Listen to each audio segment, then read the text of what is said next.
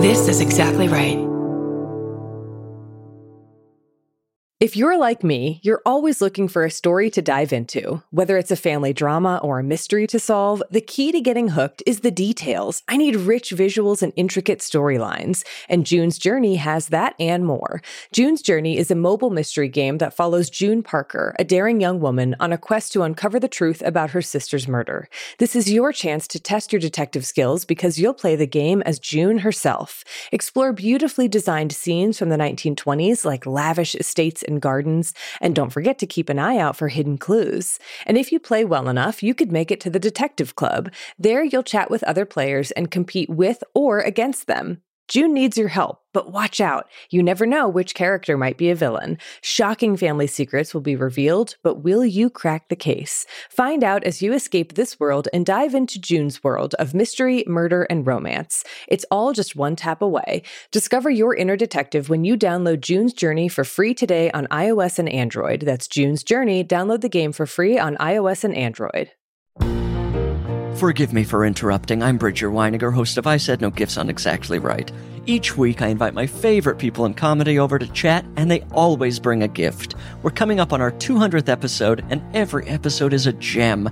I have welcomed all kinds of great guests, including Cola Scola, Bowen Yang, Robbie Hoffman. It goes on and on and on. And you don't want to miss the 200th episode with the great Maria Bamford. What does she bring me? Find out April 25th. New episodes every Thursday. Follow I Said No Gifts wherever you get your podcasts. I was born in a body very different to my brother and sister. The only difference was that, with me, my mum took one tablet in the early stages of pregnancy, and that one tablet sealed my fate in life. Can you just imagine the delivery room? Instead of the usual, Congratulations, you have a beautiful bouncing baby girl, there would have been absolute hushed silence and gasps of horror as I was born. I was whisked away into a corner of the room, and Mum never saw me for three days because the doctors decided that I was too grossly deformed for her to love me. These doctors didn't know my mum, who is the most wonderful woman in the world, and knowing what she went through with me breaks my heart. She lives with so much guilt for taking that one tablet. How did the drug affect me? For starters, I have no arms. I have three little fingers attached to a little hand that basically comes out of the side of my shoulders. There was also heaps of internal damage done to my heart and lungs, which has resulted in numerous open heart operations, and I still have more in the pipeline. My childhood was, of course, very different to any other child. I didn't walk until I was nearly seven, and then I had to be carried everywhere until I had major heart surgery when I was 12. Although they repaired my heart, I still get extremely tired very quickly.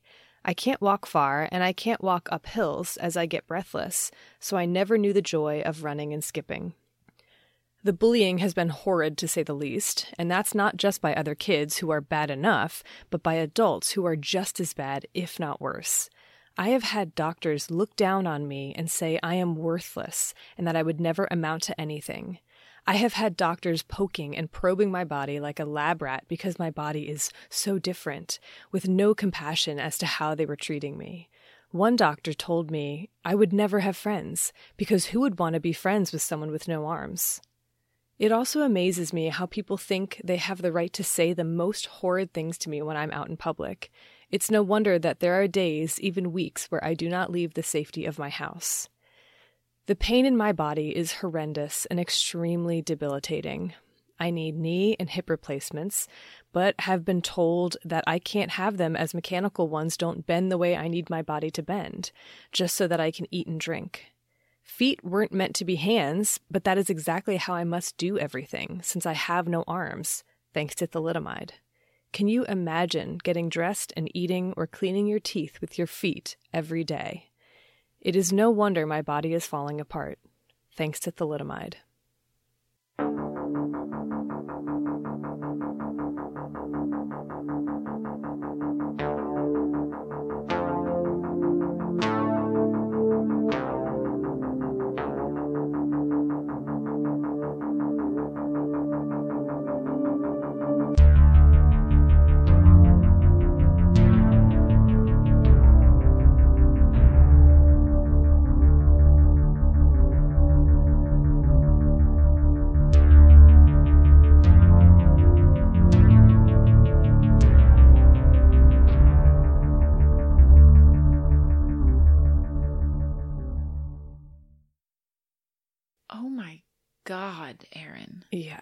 I know.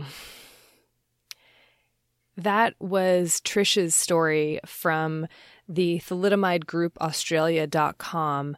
Um, it was excerpts from her story, and I'll post the link to where you can read uh, her full story along with other people's stories who have been affected by thalidomide. So, yeah. Um, hi, I'm Erin Welsh. And I'm Erin Alman Updike. And this is This Podcast Will Kill You. So, you've probably figured out by now that today we're talking about thalidomide. We are indeed. So a little are. a little different type of episode for us. It's not a disease per se that we're talking about, but rather a drug. Yeah. I guess the only other one like this that we've done is aspirin. But this is going to be a very different story than aspirin. Wait a second. We did something else that was weird that wasn't a crossover. Lead? Lead, that's the one. Okay. this is not that. this is not that. No, no. Yeah. Um, although this is heartbreaking, as you heard mm-hmm. and as you will uh, continue to hear. Yeah. Yeah. So, all right. Well, we have a piece of business to take care of. Erin. We do. It is quarantini time. It is. On the dot. what are we drinking this week? This week we're drinking David and Goliath. Yes, we are. And it is named David and Goliath, as you will find out later in the episode, because of all of the epic struggles to bring the dangers of thalidomide to light and how it's mm-hmm. been basically like one fight after another. Yeah. And, um, you know, with some triumphs in there, but yeah. Yeah. And so, Aaron, what's in David and Goliath? yes, yes. It has limoncello. Um, Yum homemade, I would like to brag. a gin and some thyme simple syrup. Fabulous. Yeah. Delicious.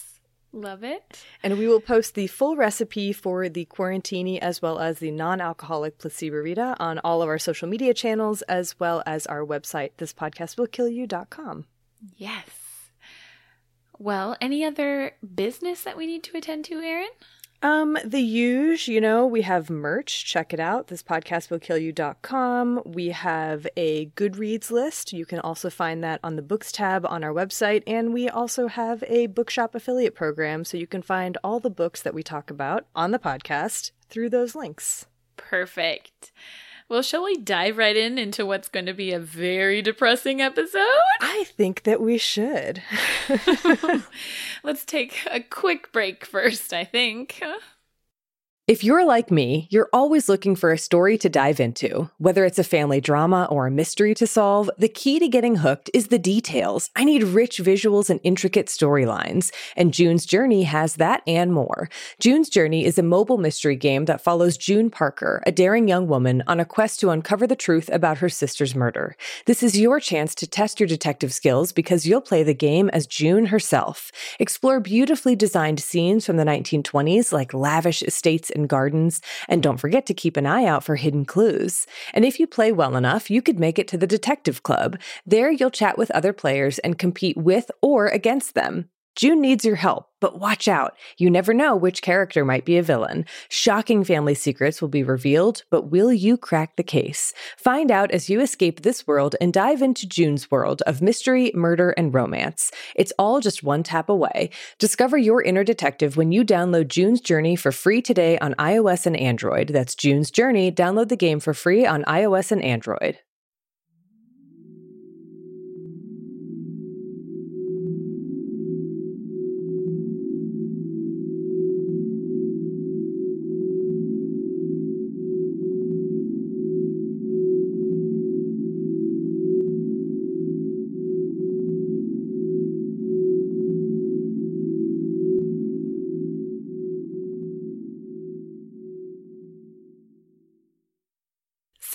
Thalidomide, which is a synthetic derivative of glutamate or glutamic acid.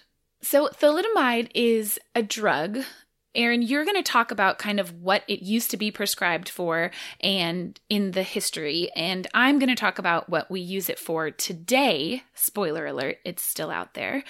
Um, but what I want to focus on for the biology section is just what the effects are when it's used in pregnancy, since that's kind of the majority of the history of this drug. Am I right? Yeah, yeah. Okay. It's a it's a huge part of it. Right. So, thalidomide is what's called a teratogen, which means it's a drug or a substance that, when it's ingested or used during pregnancy, it results in congenital defects or malformations in the developing embryo or fetus. Okay. So, to talk briefly about something that I love to talk about and think about embryologic development. In all animals, not just in humans, there's a very distinct pattern of embryologic development that has been extremely well studied. So we know all of the steps, like from two cells to four cells to eight cells, etc. We know the steps of development, especially in humans, like down to the days, okay? Like what's going to develop in what order. Yeah, it's actually kind of incredible the amount of detailed information that we have on that. It's so cool. If you want like some real detail, I found a great website. It's called like embryology dot au or something. It's an Australian website and it has pictures of like every single stage. It's very cool. Whoa. Yeah.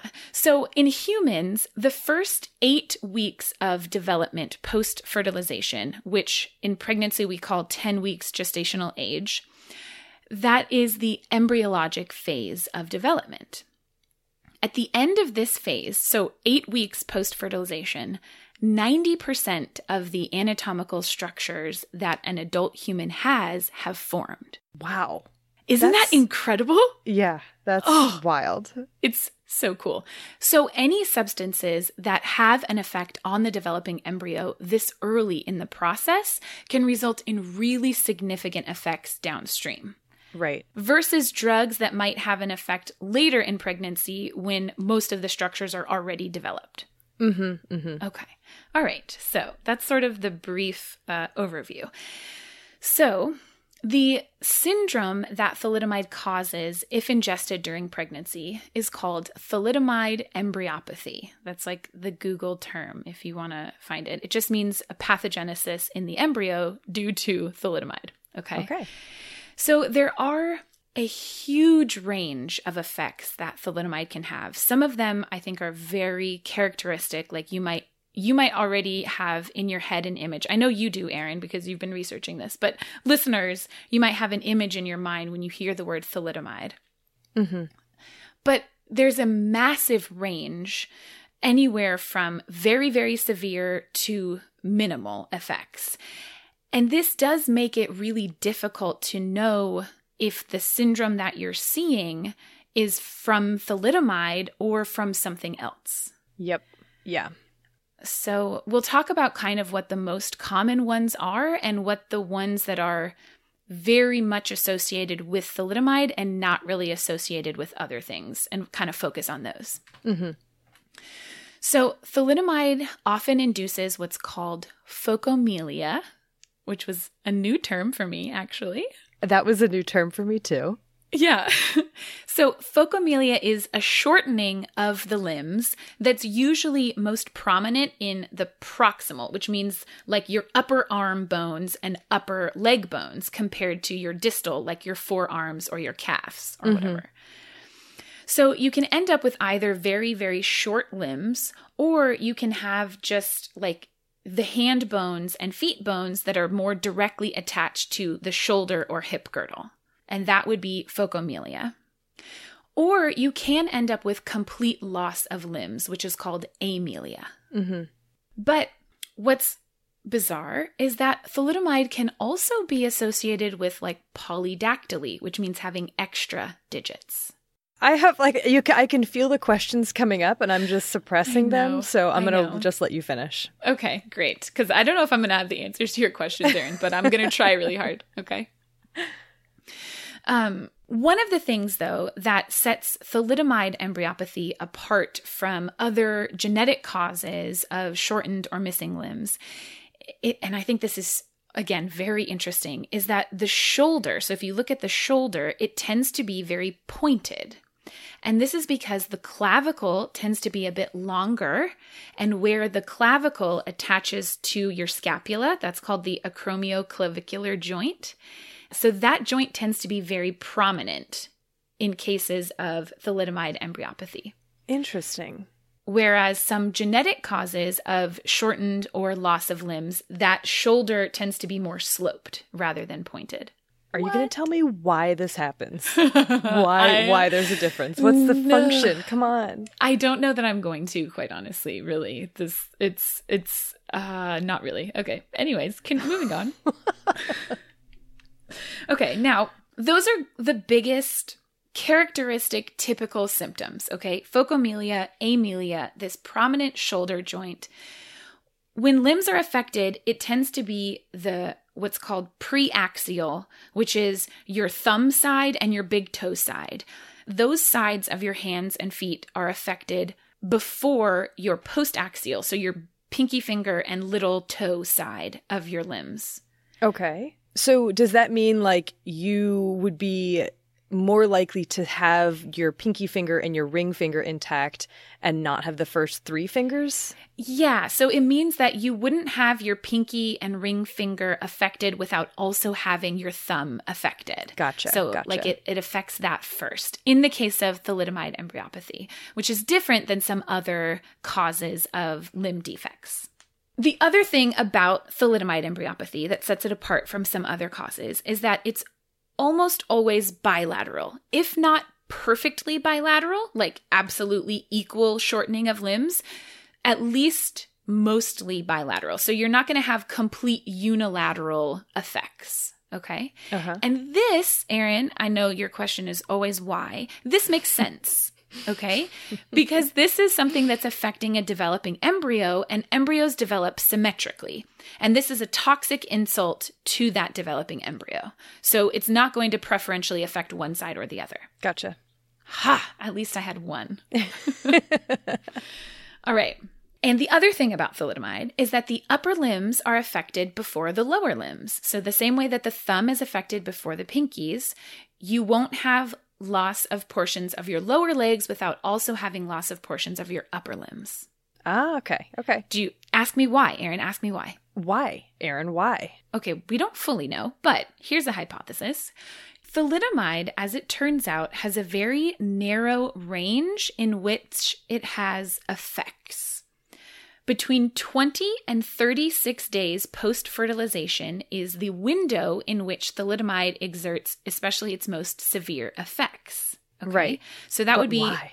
Okay. That would be days 34 to 50 after a last menstrual period. So gestational age five to seven weeks. Okay. Which is very early. it's very early. It also happens to coincide with what is often the peak of morning sickness, which is like weeks mm-hmm. four to 12. All of these are very pertinent details to the history. I know it.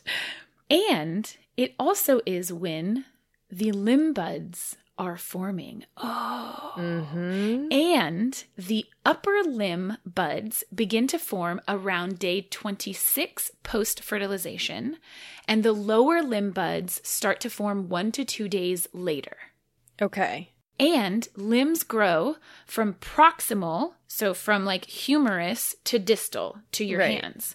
So, depending on exactly what day you would have taken thalidomide and how long your exposure is, your downstream effects are going to vary. A shorter or earlier exposure might only affect one small portion, like just your humerus bilaterally, versus prolonged exposure, which could then go on to affect the distal arm and the leg and the distal leg. Gotcha. Okay.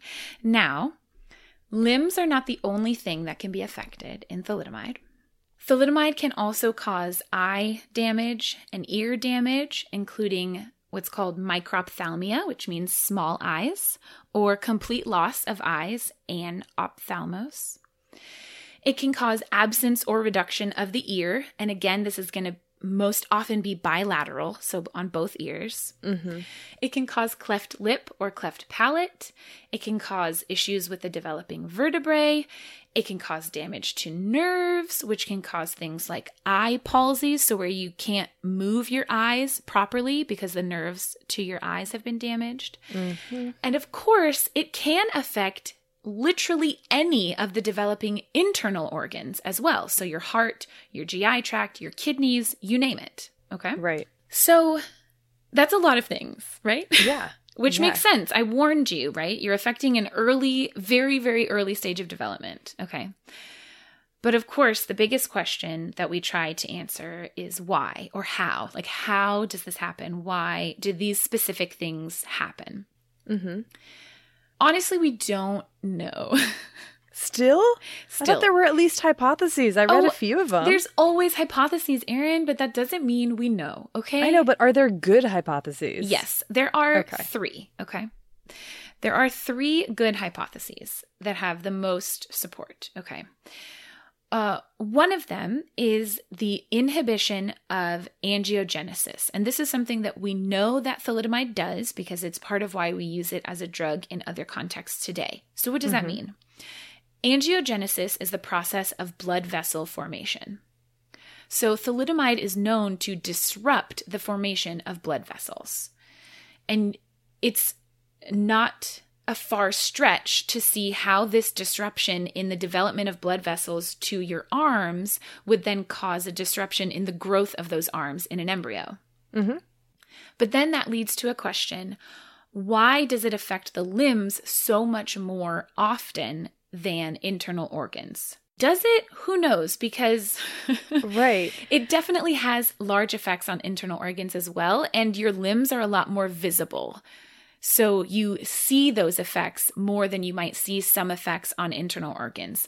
But there's also some evidence that, and this is getting very nitty gritty detail, but the blood vessels developing in the limbs of an embryo lack smooth muscle at Uh-huh. that particular stage in development when it is susceptible to thalidomide.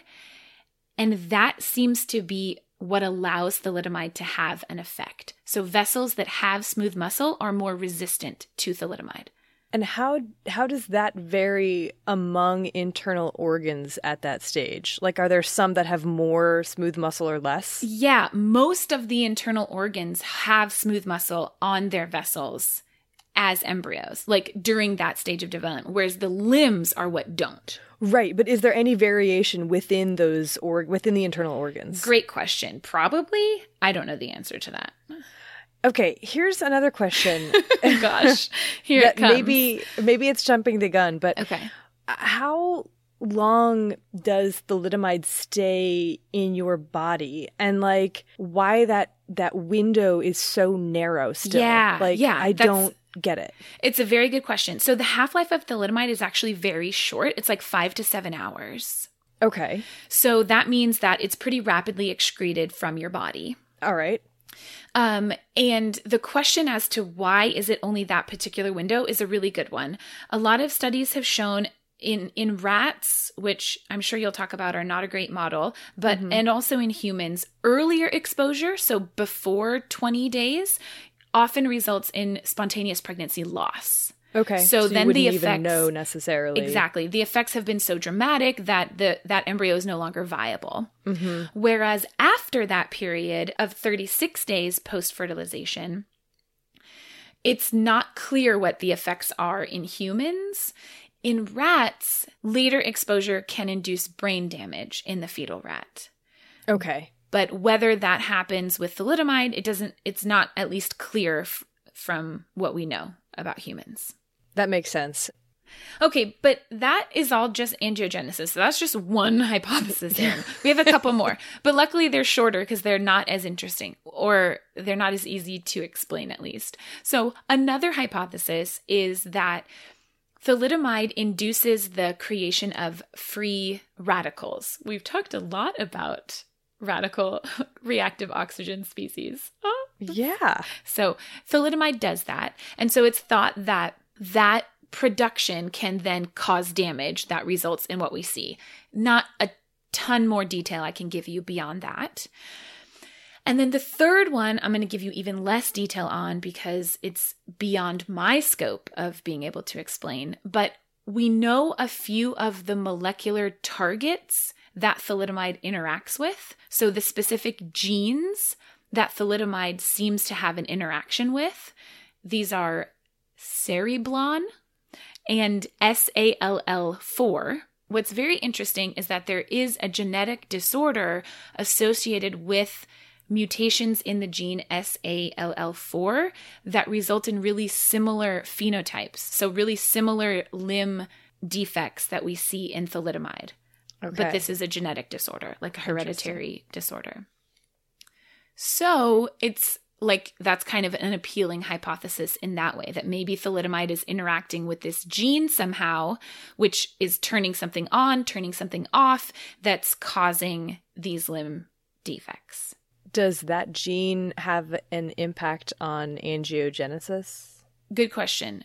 Not that we know of. Okay. Yeah. So so th- that's a really good question because we know that thalidomide has all these effects downstream, right? It has effects on nerves. It has effects on cartilage. It has effects on all these different things but the the real question is like what's the first like what is the first disruption that results in all these downstream effects and mm-hmm. that is mm-hmm. what we don't fully understand yet mm-hmm. Mm-hmm. yeah a lot to take in oh, yeah that's a lot right and it's depressing um there, that's yeah. that's what I have for you. I'm not going to talk about what we use thalidomide for today until the current events section. Okay, good. I'll talk a little bit about it. Hopefully, Perfect. lead you right into it. I bet you will. So, Erin, uh, where did we come up with this drug? What the heck? We've already kind of alluded. It's it was used in pregnancy. Tell me why. Tell me all about it. I want to know everything. Oh man, let's let's take a short break first. Okay.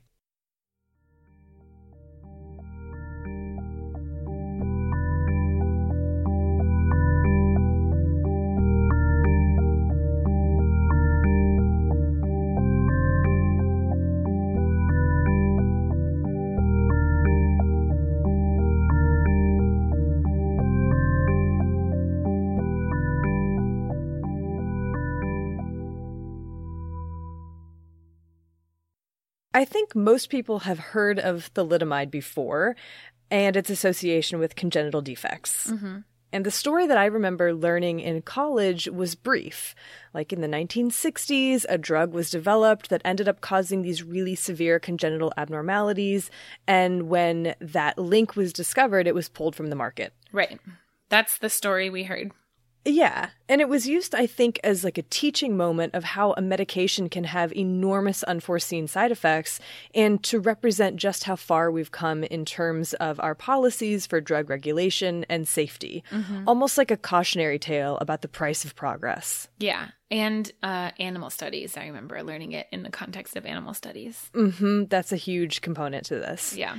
But as it turns out, the story of thalidomide is much, much deeper than that. It always is, Erin.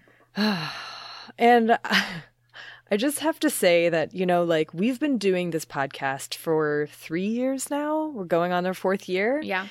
And you'd think that after reading about all of the various accounts of horrible, unethical things that people do, I would cease to be shocked at oh. some point. Oh no, Erin.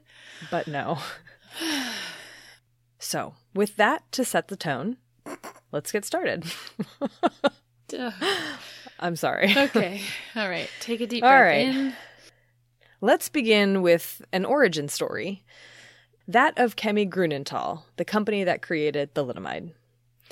Grunenthal, I'm just shortening it to that from this point on, okay. Uh, was created in West Germany in 1946, the year after World War II ended. Mm.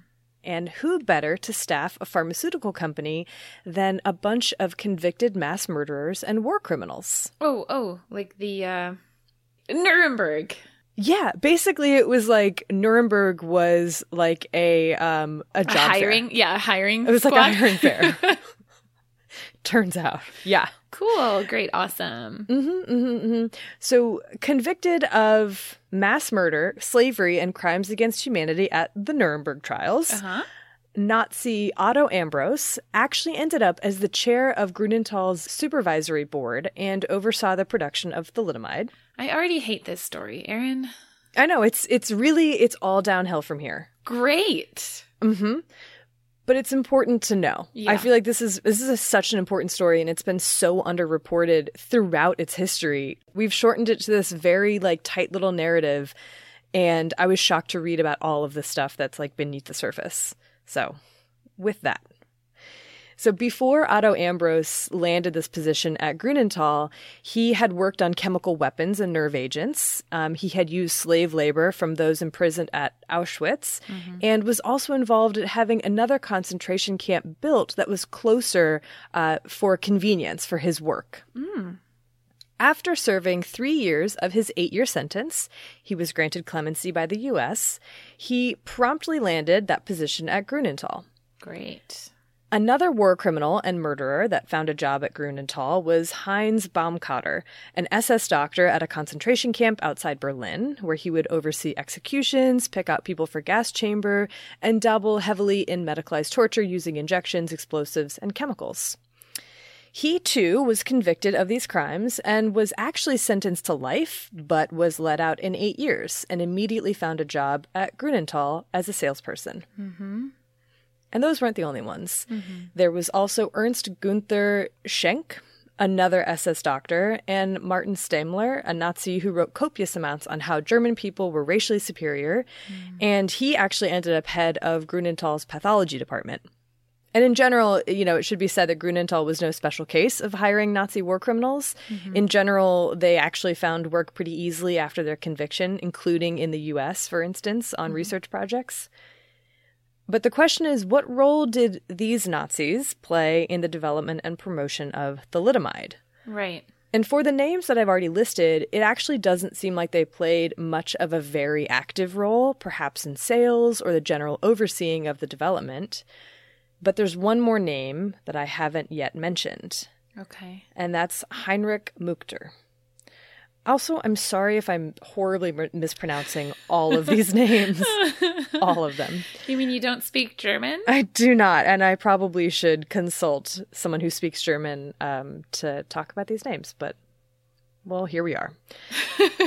During World War II, Mückter worked in Poland as the deputy head of the Institute for Virus and Typhus Research, where he was involved in countless instances of medicalized torture.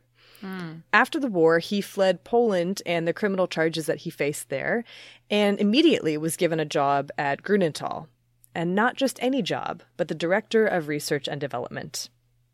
He was also promised a percentage of sales in addition to his salary, sales which would later include thalidomide. Mm. Thalidomide would make Mückter incredibly wealthy. In 1961, which, spoiler, was the last year that it was sold, Mückter's bonus was 22 times his actual salary. What? Mm hmm. Okay. So, why did I spend so much time just now on the Nazi backgrounds of the people working or running the show at Grunenthal? Why, Aaron? It's because later on, I know that you'll be asking, whether literally or rhetorically, just like I did, how could this happen? How could a company be so without morals? Oh. And when a company is comprised of people who are accustomed to a complete disregard for humanity and human life, as well as a culture of extreme respect for authority, you basically have a recipe for criminal negligence. Mm-hmm. Not, I should note, that it takes Nazis to be greedy or amoral or to put the bottom line above human lives, but in this case, I do think it's an important part of the background. Mm-hmm. So now let's get to the medical context in which thalidomide was developed and introduced. Okay. So throughout the first half of the 20th century, the use of barbiturates had steadily risen, Yeah. especially in Europe, North America, and Australia. And with this rise also came recognition of the dangers that barbiturates carry, such as addiction, overdose, and respiratory system suppression. And the growing awareness of this meant that the market was ripe for a safer alternative, especially when it came to sleep aids. So, when Grunenthal doctors on the hunt for a new antibiotic stumbled upon thalidomide, whose structure closely resembled that of barbiturates, they were hopeful it might act as a sedative and hypnotic. The next step was simply to test it out. Rats were supposedly given doses of the drug and observed for sleepiness, as compared to non drugged rats. And the scientists came to the conclusion that yes, this drug did have a sedative effect, which is interesting considering that no sleep was actually observed in the animals and no one was able to replicate the experiments. That's what? So it has something to do with something called a jiggle cage, and I'm not going to go into it, but basically it measures like the amount of like jiggle that the rats or like movement that the rats would make, and less ah. movement they think they they figured translated into a more sedative effect. Right. So the the rats just weren't moving around, but they weren't necessarily sleeping. Yeah, and it doesn't really hold up. No one could ever replicate it, so there's no telling what really went on. Additional experiments continued testing the safety of the drug, and the company gave it an A++. Apparently, there was no amount of drug that they could give the rats that would kill them. Okay, that we just know is false because you can kill a rat with water. Okay. Uh-huh, I know. Yeah. I know. Okay.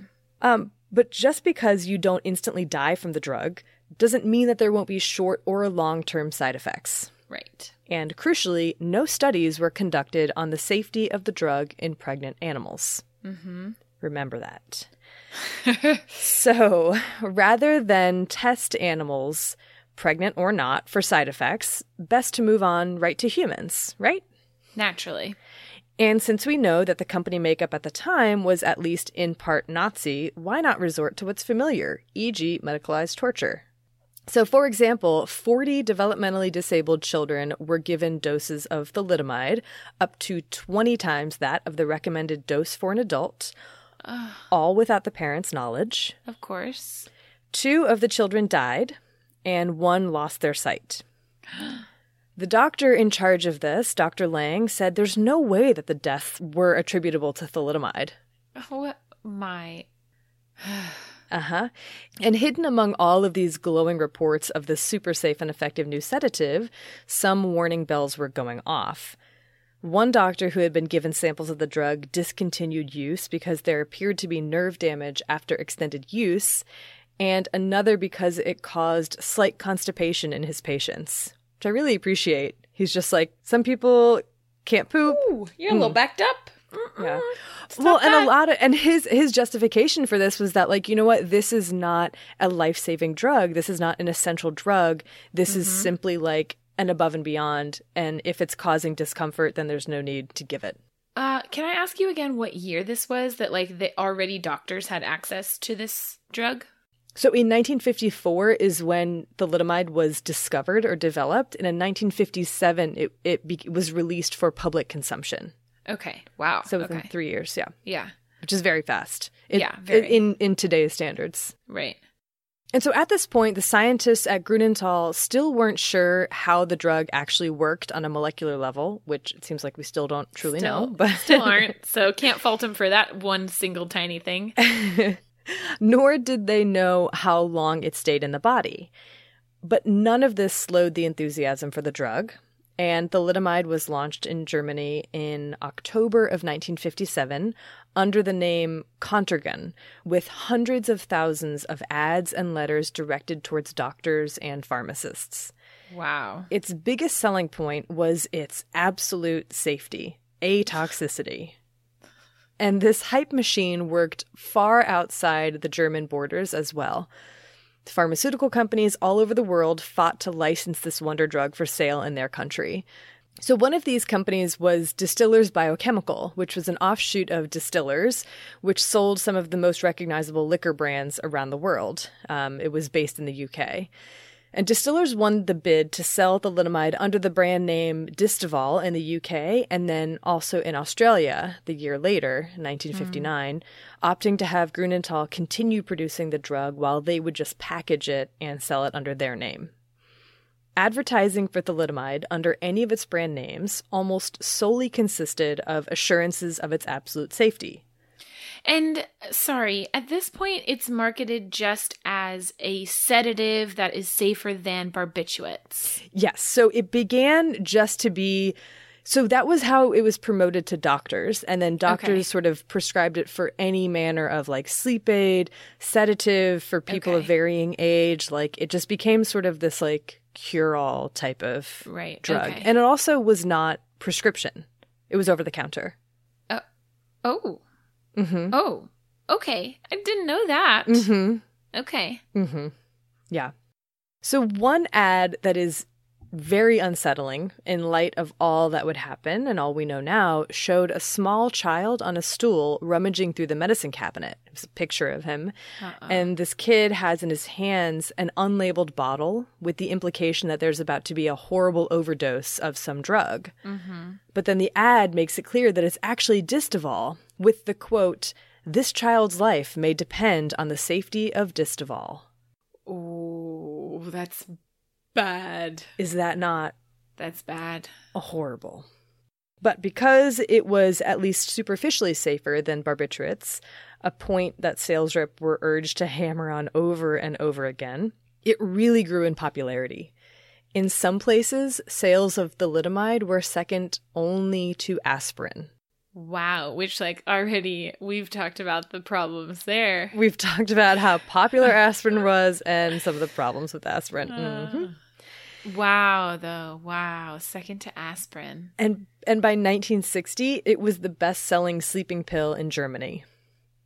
Wow. A liquid form was advertised as being a great sedative for children, Why earning are it you- the Why are you sedating your children? Oh. stop it. Aaron, it gets worse because it had the nickname Cinema Juice or the babysitter because parents could just drug their kids with thalidomide and go off to the movies and not have to worry Oh. about them. Mike, do not drug your child to Mhm. sleep. Oh my Cinema juice. goodness. Cinema juice.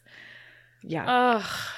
So, despite being hailed as this incredibly safe drug, reports of some side effects of thalidomide started to trickle in. Shocker. Not of congenital defects or stillbirths or miscarriages, but rather peripheral nerve damage. Yeah. Doctors began to bring these reports to Grunenthal, and in response, Grunenthal did not pull the drug from the market, nor did they further investigate these claims or run any additional experiments to see what might be going on. Rather, they lied, they denied, and they spied. Ooh. Grunenthal hired a PI to follow around the doctors that made these complaints because they were convinced that a rival pharmaceutical company, such as Bayer, was behind it all. Wow. There's absolutely no truth to this, by the way. Um, thalidomide does cause nerve damage. yeah, that's like the number one side effect that causes it to be discontinued in use today. Mm-hmm. So, And this PI even followed the victims of nerve damage to see whether they would seek compensation. And he gathered dirt on both patients and doctors involved in these reports. wow. Uh huh. When one Grunenthal rep went to sell more thalidomide to a psychiatric wing in a hospital, he heard no reports of nerve damage, and he attributed this to a lack of reporting, writing in a letter to his bosses, quote, Maybe the idiots are happy when there's tingling. uh huh. And another employee one upped this despicable remark by suggesting that thalidomide be combined with other ingredients so that the nerve damage could be blamed on those compounds instead. What? Uh huh. This is real. This really happened. So then they're like, yeah, sure, whatever. It causes nerve damage, but let like that doesn't. E- I. Oh my god, Aaron. I know. I know. Just breathe. You have to just practice, like, focus on your breathing during this. I don't know if I can do that. You're just gonna hear like a from the background of this whole episode. No one's gonna want to listen. Um yes. So so while while internally Grunenthal began to more closely watch this drug, they at no point made any public announcement regarding it, fighting any pressure to put a warning on the bottle or make it prescription only. And Grunenthal wasn't the only one to be receiving these reports either. Distillers, the licensee in the UK and Australia, had learned of potential nerve damage and immediately slapped a warning label on its packaging. Hmm. They asked Grunenthal about the nerve damage, and they were assured that it was only in very rare cases, and they cleared up quickly. Also, not true. Some Not nerve true. damage was permanent, if not mm-hmm. like the majority of it. But then another concern came to light. Distillers had been developing a liquid version of thalidomide similar to the cinema juice that Grunenthal had made. And they were in the process of running some preliminary tests uh, using animals, rats, I think in particular, when some disturbing results came to light. The animals were dying at like not very high doses. Uh oh. And apparently, the liquid was much more toxic than the pill form. And so these claims of extreme safety were unfounded. And that's the one you're giving to babies, so you mm-hmm. could go watch a movie. And the company brought their concerns and these results to Grunenthal, who assured them that they had run similar tests, but no animals had died, suggesting that there, that it might be due to a difference in sensitivities between German and English mice. That what? Come on. I know. I know. So this logic, if you can even You call it that, You cannot. shaky to begin with, it completely falls apart with the first published report of nerve damage in connection with thalidomide titled Is Thalidomide to Blame? Uh, and written by Scottish doctor Leslie Florence, published in the British Medical Journal in December of 1960. Immediately following this publication, tons of doctors wrote to Florence saying that they had seen the same thing in their patients. And his letter was a pivotal moment in the history of thalidomide because it not only created the momentum that would increase scrutiny of this super safe drug, but it also played a huge role in one of the biggest triumphs of drug regulation or oversight. At this time, early 1961, thalidomide was a big hit in the countries where its production was licensed, but there was still one big untapped market the United States. Mm. Grunenthal had been working with its U.S. licensee for over a year to try to get the drug on the market in the U.S. In anticipation of the eventual approval, they had stockpiled thalidomide and they were basically all ready to go, except for one thing FDA approval. Ooh. FDA medical officer and MD PhD, I believe, Frances Oldham Kelsey, Whoop whoop. whoop, whoop, had raised a list of questions and concerns about the drug, and none of the answers that she was ever given made her any more assured in the safety of the thalidomide. And the hopeful licensee company, Richardson Merrell, was not used to not getting their way, and mm. so they essentially harassed her. Oh. They complained to her boss to try to get someone else on the case, and they made like over 50 contacts to her, which was like highly against regulation. There wasn't supposed to be any contact between like the medical officer and the drug company. They Yeah. weren't even supposed to know who she was, like Whoa. her name. But her boss gave them not only her name, but her phone number, which is oh my god. bizarre. So, anyway, so Kelsey was already feeling super suspicious of the company's demands when in early 1961 she stumbled across Leslie Florence's article about thalidomide and nerve damage, hmm. something that the US licensee rep had failed to mention. So she called a meeting to basically call them out. She was like, All right, let's have a meeting. So, is there something you're not telling me? And they're like, No, no, everything's great. Like, this drug is the best thing that's ever been invented. Oh and she's gosh. like, What about this paper? And they're like, Oh, no, it's it's nothing. Like, that's not, that's just whatever, blah, blah, blah, you know. Mm-hmm. And she was like, Okay, here's a list of questions that I need thorough answers for, scientifically supported. Among these questions were what were the long term side effects? Mm-hmm. How and when did nerve damage occur? What levels led to overdose? And the new one, which hadn't really been asked that much before, was was the thalidomide safe during pregnancy? Yeah. For more than six months, the company continued to fight for the license in the US, but still, Kelsey held her ground. She felt that their answers were not satisfactory. The drug would remain off the shelves in the US. And when it was finally revealed that thalidomide greatly harmed the fetus if taken during pregnancy, Frances Kelsey's role in preventing its licensing in the US earned her great fame. However, there is a dark side to this story in the US. Mm. Even though thalidomide was never officially for sale here, millions of samples were sent out across the US by the hopeful licensee Richardson Merrell. To do this, they exploited some loopholes to get the drug into the hands of doctors all over the US in promotional events masquerading as clinical trials. Over 2.5 million pills were handed out to more than 1,200 doctors, which gave them to around 20,000 people. Wow. Richardson Merrell rep Dr. Pogue, I think that's it how you say it, Ghost wrote an article under the name of a Cincinnati GP and submitted it to the American Journal of Obstetrics and Gynecology, stating how wonderfully the drug worked and how safe it was for the fetus or newborn. But no oh. studies had actually been done. But it got published anyway. this GP, by the way, was no stranger to this practice of like putting his name on an article that he didn't write. and he continually denied any wrongdoing in this. Wow. Four months passed after the news of the link between thalidomide and congenital defects before Richardson Merrell finally told the doctors involved in these quote unquote studies to stop their research and return all the remaining samples. Four months after it had been pulled from German markets four months after it had been pulled from German markets. Mm-hmm.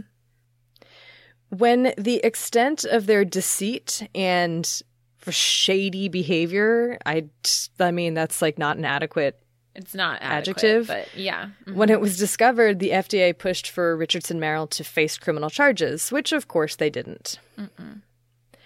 Okay, so I wanted to tell that part about the US in one big chunk, so I skipped ahead a little bit.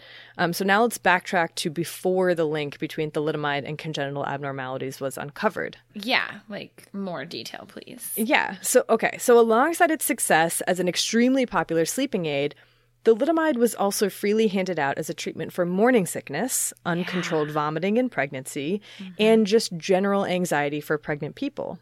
Because mm-hmm. you know, those hysterical pregnant people. The hysterical pregnant people. In some instances, it was specifically advertised for those uses. In one distiller's brochure, they claimed that, quote, it is with absolute safety that Distaval can be administered to pregnant or breastfeeding women without any adverse effects on the mother or the child. Mm-hmm.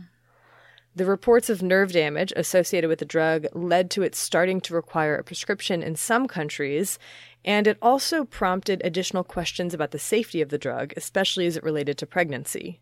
Grunenthal, of course, was quick to dismiss and mislead any and all inquiries. For instance, when one pharmacist wrote to the company in November 1960 on the suspicion that the drug had caused birth defects in one of his patients, they replied immediately Dear Mr. Pharmacist, Based on all observations and findings on hand to date, in particular from gynecological departments, we can negate any causal connection. To date, not a single indication exists at all to suggest that a human or animal, irrespective of age, could suffer any form of liver damage through Contergan. We therefore feel safe in assuming that the liver damage diagnosed shortly after the birth of the baby you are referring to is not to be connected with the mother's Contergan use. They didn't ask questions about the mother. They didn't investigate these claims further or ask a hospital about any increase in congenital malformations. Mm-hmm. They just denied. Mm-hmm. They asked an OB to use the drug and report on its findings. This doc gave the thalidomide exclusively to breastfeeding mothers. He mm-hmm. refused to give it to pregnant people and reported that it appeared safe to both mother and baby. Bits and pieces of his report were misleadingly used in an advertising letter that Grunenthal sent to German doctors. Quote, Dear doctor, during pregnancy and lactation, the female organism is subject to particular stresses. The female organism, the I know. Female organism? what? Gross. That is disgusting. um, okay, I'll continue. Sleeplessness, inner unrest, and tiredness are recurring complaints. Inner unrest? Does that mean like th- what? D- what does that mean? Oh know. my! I'm gonna lose it. I know this is good. This is definitely the most rage-inducing episode like we've had in a very long time. Mm-hmm. It is therefore often necessary to prescribe a sedative and hypnotic, which is harmless to mother and baby. Uh-uh. When the OB doc saw this letter, he was appalled uh, by how they had misconstrued his words to indicate that the drug had also been tested to be safe in pregnant people. I don't know if he took issue with the female organism or inner unrest part. Like He we did. probably didn't. Quite honestly, he was an OB in the fifties. Yeah, Ah, I don't know. Maybe he did. who I, knows? sh- I shouldn't assume. But we'll you never know. know. I think that's the bottom line. In February 1961, a pharmaceutical firm reached out to Grunenthal to ask whether there were any data on the safety of the drug for fetuses because they wanted to develop it as a potential way to prevent miscarriages. I know, Oh dear. horrifying. Grunenthal responded that they had never done any experiments, but they could prove useful, even though there's been nothing so far to make them doubt its absolute safety. They never took it upon themselves to run the experiments and to look directly at the link, ever. When a Finnish doctor asked them three straightforward, direct questions one, does thalidomide cross the placenta? Answer, not known. Two, can thalidomide have a damaging effect on the fetus? Answer, improbable. Three, in what part of the body is thalidomide broken down? Answer, probably by the liver. What? Yeah. They This was just in- made things up and then didn't even answer. Like, it's also it's not even the liver. I, I, this was in July of 1961. So the drug had been out for four years at this point and had been developed seven years earlier. They had ample opportunity to do all kinds of studies. And not to mention that they had received reports of a possible link between thalidomide and congenital defects as early as August 1958. That's like a year after it was out. Right, which, yeah. Just as with the peripheral nerve damage, though, while their outward position was deny, internally, Grunenthal began looking into the matter. Fears and alerts continued to pile up during 1961. By the summer, Grunenthal employees refused to take the drug because of the side effects, and Mückter himself said he would not prescribe it if he were a doctor. He was like, "Nah, I would not prescribe this drug. It's not safe. But we're going to keep selling it. The company's own lawyers were like, wow, you didn't do any experiments? There's no way that the insurance company is going to cover you. Don't go to trial, just settle. You're screwed. What would it take for there to be some oversight, some looking into these claims? Well, one thing's for sure it wasn't going to be done by Grunenthal. The two main people involved in, in uncovering the link between thalidomide and congenital defects were an Australian OB named William McBride and a German doctor named Widukind. I hope that's right. Lenz. Oh gosh. McBride is typically credited as the first person to recognize that thalidomide was at the root of an epidemic of congenital abnormalities, mm-hmm. although later he would face his own controversy when it was revealed that he had fabricated some of his research results and he would be stripped of his medical license. Why are all these humans? I know. I know. Um, so he had also been giving his patients thalidomide at the request of distillers. And when he delivered three babies in short succession that all had severe congenital defects, some very similar to one another, he immediately suspected that something specific was causing these. And eventually, though not as soon as you might think, he landed on thalidomide and he brought his suspicions to the sales rep, who passed on his concerns, which were dismissed as having no basis in fact. Mm-hmm. This was in June of 1961. McBride took it upon himself to see if he could induce some of these congenital abnormalities in an animal experiment involving guinea pigs and mice, but he didn't use a control group and didn't compare doses. He simply looked for malformations similar to the ones that he had observed in humans, and he didn't find any. And He- so a seed of doubt was planted. This is what happens if you don't have a lot of training in how research study design. Mm-hmm. Mm-hmm. Yeah, very true. Yeah. And still, though, for months, he continued to run these experiments and to ask distillers to look into the matter and even to pull the drug until additional testing was done. That's But a very reasonable request. It is, uh, but they didn't listen. They Uh-uh. didn't. They didn't take him up on that. And over in Germany, around the same time that McBride was developing his own suspicions about thalidomide, uh, Lenz, Widukind Lenz, was beginning to notice an unusual increase in congenital defects when a man whose wife and sister both gave birth to babies with very similar congenital abnormalities. and that's weird. Your wife and your sister. No, maybe it's not that weird. Well, so at first he was like, is it genetic? Is it something with that? Right. But then, as the head of a children's clinic at Hamburg University, he recognized that these were not only like probably not linked to genetics, but that they were incredibly rare. Like Right. these weren't these were ones that you would see every like I don't know how many years. But Exactly. two in short succession was like red flag, something's going on. Yeah. Yeah. And so he was like, okay, I'm I want to see whether there's a, a common factor between this. Mm-hmm. And in his research, he learned that there were several more children that had been born with the same deformities, like in his area. And then he was like, okay, now it's time for like full on detective work. So he launched this investigation, calling doctors around the country and digging through medical reports and newspapers. By his estimate, in the last couple of years, there were 200 times more congenital defects than usual. Whoa. Can you imagine tallying those numbers with like the dawning horror? Oh my. Yeah. He was convinced that there was a single element that was causing this. Uh huh. He thought maybe detergent, maybe something else, nuclear fallout, maybe some sort of other like face lotion was one of the things, I think. but eventually he landed on thalidomide after asking detailed drug histories of the mothers that he interviewed. He brought this evidence to Grunenthal and asked that thalidomide be withdrawn from sale. The company was like, all right, yeah, yeah, sure, we can talk about it. And he was like, that's not good enough. So he sent an express letter that declared that he thought it was irresponsible to, quote, wait for the strict scientific proof. I consider it necessary to withdraw the drug immediately from the market until its innocuousness as a teratogenic agent in man is proved with certainty. Mm-hmm. Reasonable. Very. Absolutely reasonable. Like like the most basic of Yeah. reasonable. Mhm. And so he like, you know, her, he forced them to have a meeting with him.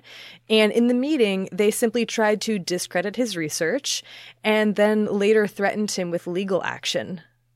Irony of all ironies, Grunenthal then appeared to try to start a smear campaign against Lenz by saying, Isn't this the son of the Nazi eugenicist Fritz Lenz? What? Just oh like- my. what? what? But Lenz wouldn't let it drop. Even when faced with Lenz's detective work and reports from distillers of six babies who died from complications after their mother took thalidomide, they refused to stop sales. They said, We'll let the doctors know what Lenz thinks of thalidomide, but that's it. But then a newspaper article appeared that shared Lenz's findings and said that a popular sleeping pill, not naming thalidomide outright, um, or Contergan, was responsible for a huge increase in birth defects. And that was the final straw for Grunenthal and thalidomide. So it took a newspaper article, like it took public Mm-hmm. opinion, essentially. Yes. It would finally be withdrawn from the market on November 26, 1961, which was 11 days after Lenz first brought his findings to the company. But they had known about it before then. Let's not Yeah. make that mistake. Of course. Not to mention the nerve damage. Yeah. So, despite these enormous revelations, the media was a bit slow to pick up the story outside of Germany, in part because the involved companies discouraged local coverage. And And distillers had to approach Grunenthal to be like, hey, this guy McBride is saying that thalidomide might be causing congenital defects. Do you know anything about this? And Grunenthal replying, oh, yeah, yeah, we're, we're pulling the drug from the market. What? like- so should we do that too? Like, yeah, you should do that. Um, and I should note that although thalidomide was pulled from the shelves in Germany in November 1961, in many other countries it remained on the shelves for months after this connection had been made. Jeez. Some companies said, oh, you know, we'll sell what we've got and then we'll pretend like we ran out of stock. Uh, What? Literally it continued in some places i think japan it was sold for months and months and months after like just absolutely i can't wrap my brain around this I can't either. I d- literally. I mean, it's because the bottom line is money, right? right mm-hmm That's it. okay. yeah Take this is a very disheartening episode i'm sorry Yeah, it really is. Um, so, but, you know, even when the dangers of the drug began to come to light, Grunenthal didn't acknowledge their wrongdoing. Instead, they promised to fight for thalidomide, quote, to the last with all measures. Oh. Within a few days of pulling the drug from the market, they started working on their legal defense strategy, knowing that many legal battles lay ahead of them. In 1967, nine Grunenthal executives faced criminal charges, including negligent homicide, in Germany. And if you thought you couldn't be any more disgusted by this company, I'm sorry to say that you were wrong. Oh, God, Erin. I know, because I'm about to tell you their some of their defense strategies. Number one, they insisted that there was no evidence that thalidomide caused nerve damage or fetal malformations, finding doctors who would actually support that claim. Mm-hmm. Number two, that even if the thalidomide caused these supposed defects, a fetus has no legal rights in Germany, so it wasn't against the law to damage a fetus. I'm sorry. I Okay. Uh huh. Number three, there were many other compounds that were far more likely to be responsible, including detergents, nuclear fallout, and television rays. Yep, those television rays. Number four, that the thalidomide actually helped save those babies who would otherwise have not survived. Okay, that just literally doesn't make any sense. hmm They were They're- like, oh well, they would have, they would have like either died or been stillborn or miscarried or whatever. But the thalidomide actually allowed them to survive with those with those fetal malformations. That. Okay. Mm-hmm. And number five, the most appalling, that the congenital defects were actually caused by the mothers themselves in botched abortion attempts. yeah. This was one of their defense strategies. I wrote down a few adjectives and then I ran out like deplorable, disgusting, despicable. Like I don't know what else. There's there aren't words. I don't have any words. there aren't words. What? There's no way that this company would not be held accountable for their actions, right? Ugh. Wrong. Wrong. The trial dragged on and on and on. And after three years of tedious proceedings, the trial ended with basically a slap on the wrist for Grunenthal, and German law forbade them from being further prosecuted. For decades, they admitted no wrongdoing, even at times playing the victim. How this unforeseeable tragedy has haunted the Wirtz family, who still owns Grunenthal, which is still an operating company, by the way, for years. Erin, I know. It's a, this is a tough one. yeah, it really is. According to CBC, an estimated 24,000 babies worldwide were born with thalidomide induced malformations, with an additional 123,000 stillbirths and miscarriages. Wow. And those are conservative estimates. yeah. The story of the legal battles for compensation for those babies, now adults affected by thalidomide, is an entire podcast in and of itself, like mm-hmm. not just an episode. And while I won't go into a ton of detail, I will, of course, recommend further reading.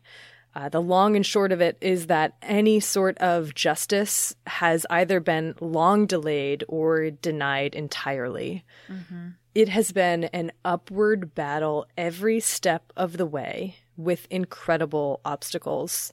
For example, in England, there was a press gag for years. So the story of distillers and thalidomide could not be written about for What? years and years and years. How yeah, it's you- really interesting. How can you even do that? Um, so there's a whole documentary that I'll recommend that goes Okay. into it in great detail. It's called Attacking the Devil. What? Yeah. It has to do with not biasing a court case, essentially, by public opinion or whatever. Because it was still in a court case it was or still, something? Mhm. but like once that court case starts, then you it's a press gag until it's over. But that that gag, that press gag, prevented the public support that may have led to more accountability and actually adequate compensation rather Right. than like the extremely, I mean, shockingly paltry pensions that they received. Um, and since then, there's been a lot more like struggle and fight. I mean, there's like the story is ongoing. I think Right. is is another big aspect of it. Yeah. Um, but the, also, you know, in in this, of course, just like the name of our quarantini suggests, there are a lot of incredible people that have stood up against these pharmaceutical companies and saying, you know what, no, like you will be held accountable. You're going to like help us at the very least. Yeah, we can't we can't get the lives that we could have had back, but you're going to help us like live as comfortably as possible. You know, mm-hmm. that's and I think that's yeah. So there are still people continuing this fight today. In August 2012, Grunenthal's chief executive, Harald Stock, gave the first and only public apology, if it can be called that, on behalf of the company at the unveiling of a statue of a victim of thalidomide. Quote, We ask that you regard our long silence as a sign of the silent shock that your fate has caused us. what? Mm-hmm. Are you? Mm-hmm. That's not even close to an apology. No, no. Before I wrap up with the story of the thalidomide's comeback, I want to address one line of defense that was used by both Grunenthal and distillers to absolve them of any guilt. Why? It's just going to make me angrier. I know, I know.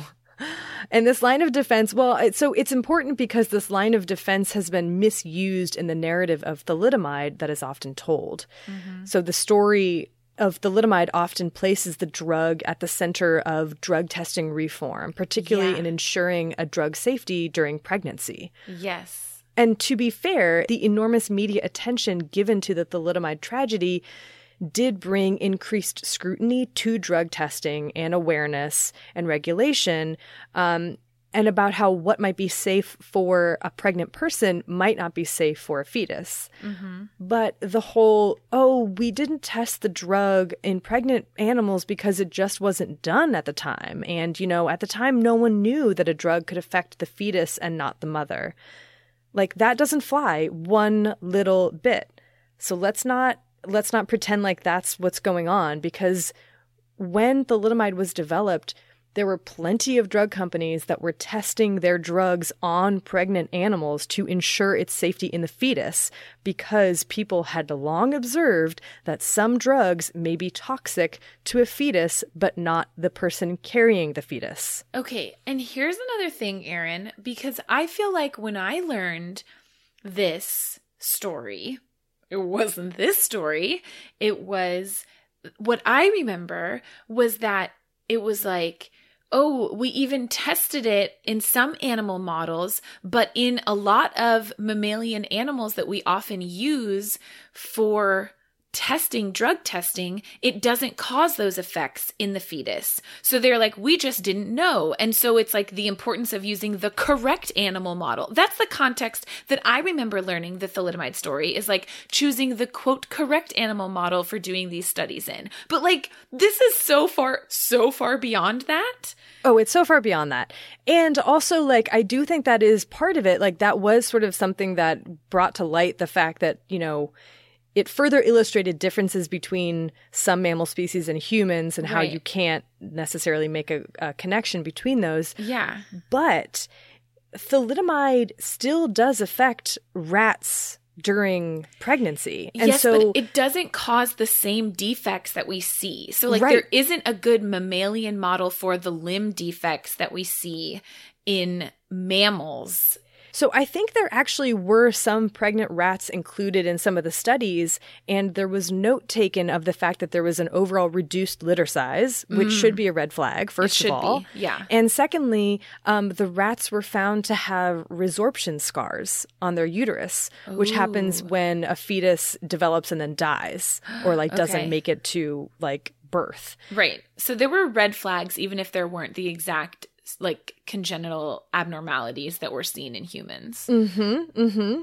But then after the link between congenital defects and thalidomide came to light, a researcher at Distillers was like, okay, we need to do some studies to see whether this is like happening in animal models, you know, realizing like, oh, we should have done this a long time ago.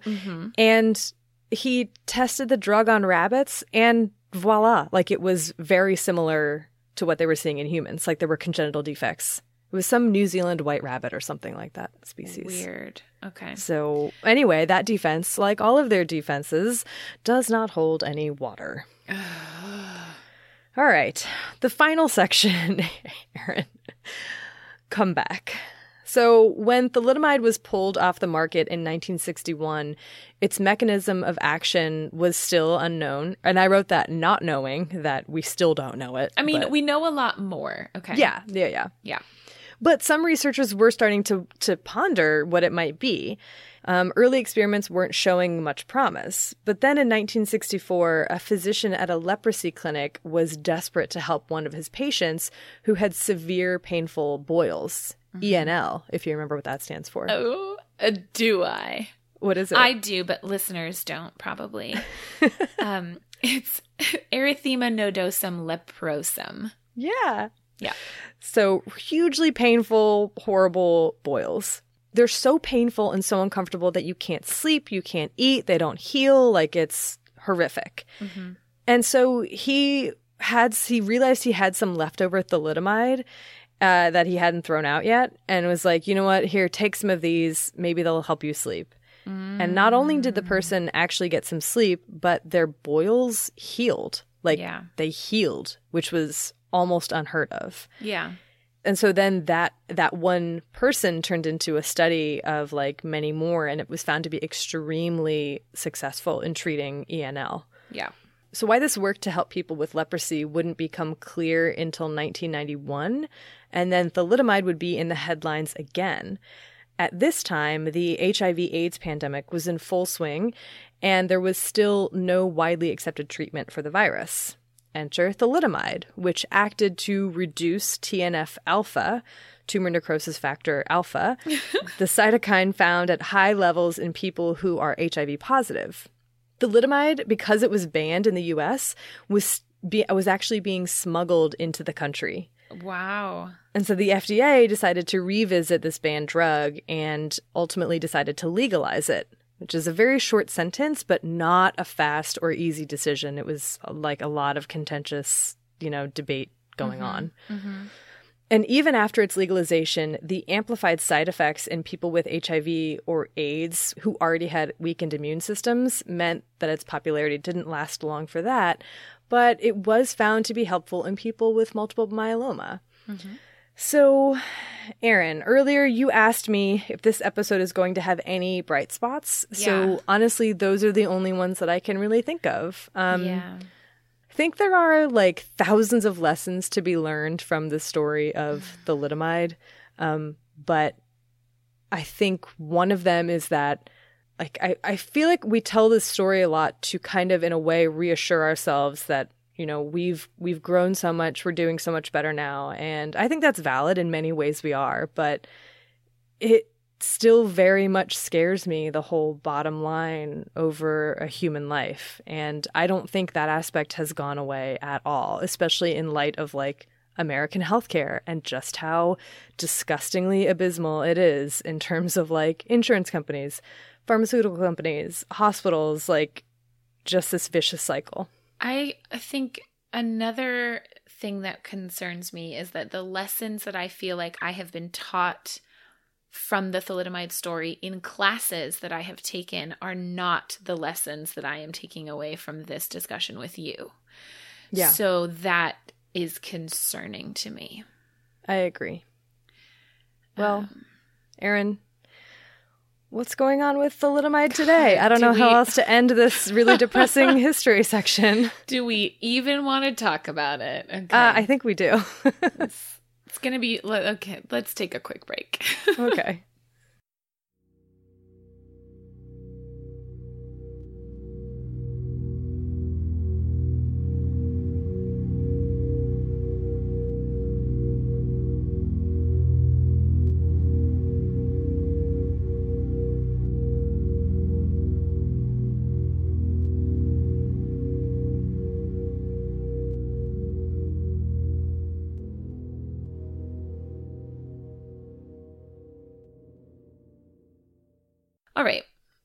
Um, so like you mentioned, Erin, thalidomide hasn't disappeared.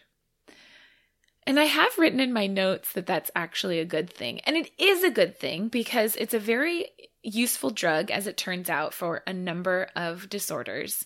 But now, after you told me this story in my pit of my stomach, I'm like, do you know what? It just means that the drug companies are still making money off of this drug. You know, like, Uh-huh. don't worry, we found another use for it. It's that's what drug companies do with every drug. They're like, oh, gabapentin doesn't work great as a seizure med, but hey, it works for peripheral neuropathy. Woohoo! You know. Oh, right. Okay, sorry. Anyways, let's talk about it. And I also want to clarify something. So, in the biology section, when I was talking about how we don't fully understand the mechanisms of thalidomide, that is true, but it's more true for the mechanisms of thalidomide embryopathy than it is true for the mechanisms of thalidomide not in the fetus, if that makes sense. Yeah. Okay. So the the part about the inhibition of angiogenesis, we know that that's what thalidomide does. What we don't know is exactly how that causes the congenital defects. Okay. Gotcha. And like you mentioned, thalidomide is an inhibitor of TNF alpha, tumor necrosis factor alpha. So those are kind of two of the biggest ways that we know that thalidomide works in the ways that we use it like in adults and children that are not pregnant. Okay. Mm-hmm. So, what do we use it for today? Uh, it's been studied, at least peripherally, in a really wide range of conditions, but there are a few conditions that it's like really more commonly used for and like more associated with today. Um, so we'll kind of just like run through them all and then focus a little bit on the two or three biggest ones. Okay. Mhm. So it has been used for the treatment of Crohn's disease, which I think is fascinating. Interesting. yes. How does that work? Ugh, don't I don't know. Okay. um, but what's even more interesting is that I found a paper that it's it was used in children with Crohn's disease that were also infected with tuberculosis. So you can't use other like forms of therapy in those kids because it would increase the tuberculosis load. Oh, because it would be immunosuppressive. Exactly. Stuff. Right. Yeah. Interesting. So yeah, super interesting. Um, it, it's not super well studied in Crohn's in general, and it's not like a first line therapy, but in refractory Crohn's, it has been used. Um, it's also used to treat graft versus host disease, which is what Oh. happens when you get a bone marrow transplant and the donor marrow starts attacking the recipient's own cells, which is a really common complication of bone marrow transplantation. Um, okay, don't ask me how that works because I'll explain it in a minute. okay. And then two of the kind of most common uses are the ones that you mentioned, Erin multiple myeloma and leprosy. Okay. mm-hmm. And specifically, erythema nodosum leprosum. That's not actually leprosy, but it's an autoimmune reaction to infection with Mycobacterium leprae. So, multiple myeloma is a type of blood cancer that specifically affects your plasma cells, which are like the mature form of B cells. Okay, check our vaccines episode if you want more. Okay, so your plasma cells normally make antibodies, so it's like how, how on earth can this treat a blood cancer, essentially. It, it doesn't make sense. Yeah. Well, it turns out that multiple myeloma is associated, like most cancers, with an increase in angiogenesis. Okay. Mm-hmm. And so the effect that thalidomide has on a couple of specific growth factors that are associated with angiogenesis, fibroblast growth factor and vascular endothelial growth factor, so FGF and VEGF, as well as its effects on TNF alpha. Those things all combined are how it has its effects on multiple myeloma, which is associated with an increase in angiogenesis. Now, a logical question you might ask me, Erin, is can this be used in any cancer? You're just preempting all of my questions, Erin. yeah. The answer is it has been studied in a number of other cancers, but it's not as well studied. And I think what it boils down to is that for a lot of other cancers, we have better treatments. Whereas multiple myeloma is something that before this, we really didn't have anything. So thalidomide was kind of like revolutionary in that way. Uh, and graft versus host, it's kind of the same thing, right? So it's inhibiting those cytokines associated with the inflammatory response. Right. So yeah. Um, and then erythema nodosum leprosum. Again, this is an immune mediated reaction to infection with a bacteria. So by suppressing that inflammation, somehow thalidomide works really well to treat that disorder. Now, do you want some depression to end this depressing episode? I mean, I think I can guess what it is. Yeah. Okay. So the congenital effects of thalidomide are not gone. No. Um, I couldn't find sort of exact numbers on like what the epidemiology is worldwide. Uh, in most countries, thalidomide is very tightly regulated because of its effects, its teratogenic effects. So it's only given, you know, it it's given under like in the US it's called a class X drug, which means it's completely 100% absolutely contraindicated in pregnancy.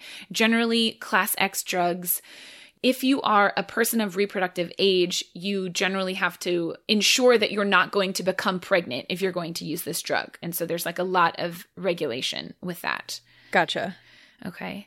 Uh, and this is not just people with uteruses, actually, because thalidomide can be transmitted in the semen as well. So I was I was wondering if you were going to bring that up. yeah, so it's anyone of reproductive age. It's it's obviously most severe if you are a person with a uterus who becomes pregnant while you're using it, but it, it's anyone of reproductive age because it can be transmitted in the semen as well. Mm-hmm. But one place that there is some good data on kind of the numbers of babies that are being born with thalidomide exposure today is Brazil. And that's largely because, first of all, there's groups that are actively studying it and doing active surveillance for it, but also because leprosy is common in Brazil compared to a lot of other countries. So mm-hmm. I think I saw there are about 24,000 cases of multibacillary leprosy, which is the kind that is associated with this erythema nodosum leprosum that are diagnosed annually in Brazil. And so this study was looking at what the birth rate of thalidomide embryopathy was. And they found that in the period from 2000 to 2008, that rate has actually increased compared to the previous decades. So it's now 3.1 per 10,000 live births compared to about Wow. 1.9 per 10,000 live births from 1982 to 1999 What's going on?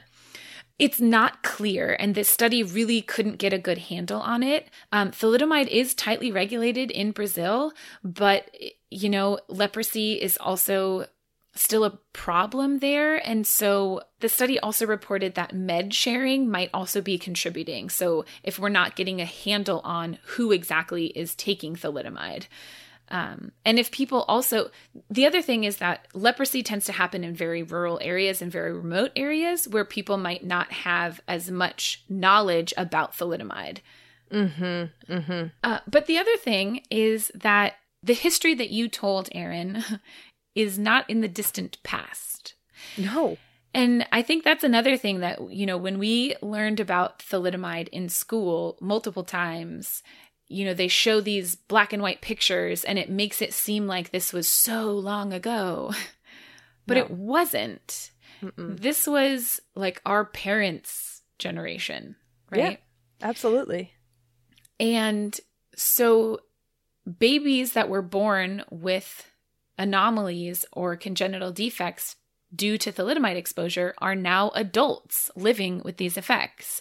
And there are thousands of them across the globe. I think the estimate I saw was about 3,000 people living from like that 1960s cohort of thalidomide exposure. Mm-hmm. Um, and there are a number of support groups. I think the internet has been wonderful for this in that people have been able to find other survivors and kind of connect with them.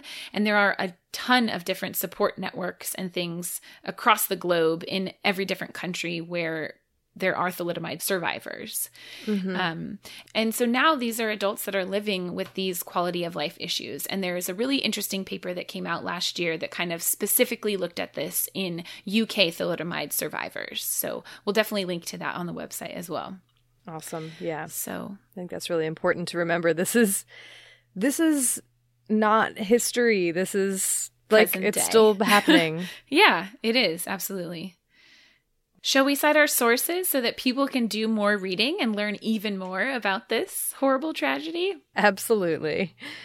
Um, but actually, you know what I realized is that throughout that super long history section, there's one thing that I completely forgot to mention or touch on, which oh. is etymology. But oh. not of thalidomide, because oh. we've talked about that. It's just like a shortening of its super long chemical name, but of teratogen. Erin, do you know what teratogen the origin is? Oh my gosh, no. And I've never even thought about it. Yeah. I didn't realize it until I think I was reading one of these accounts or I was in a documentary. And it surprises me that it is still used because let me tell you.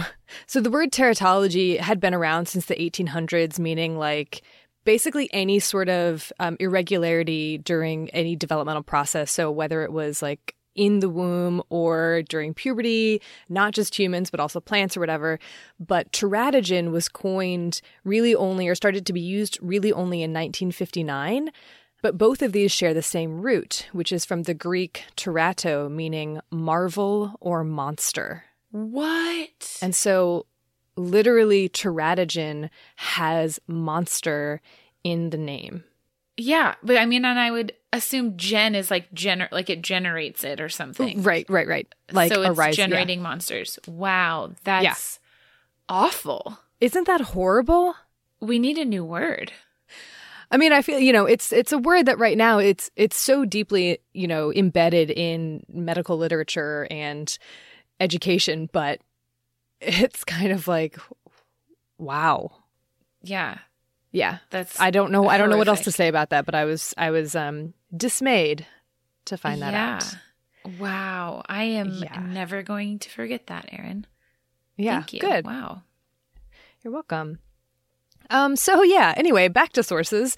So uh, I read a few books for this. So one is Suffer the Children by the Sunday Times Insight team in London, and that was published in 1979. Uh, the second one was Dark Remedy The Impact of Thalidomide and Its Revival as a Vital Medicine by Trent Stephens and Rock Brynner from 2009.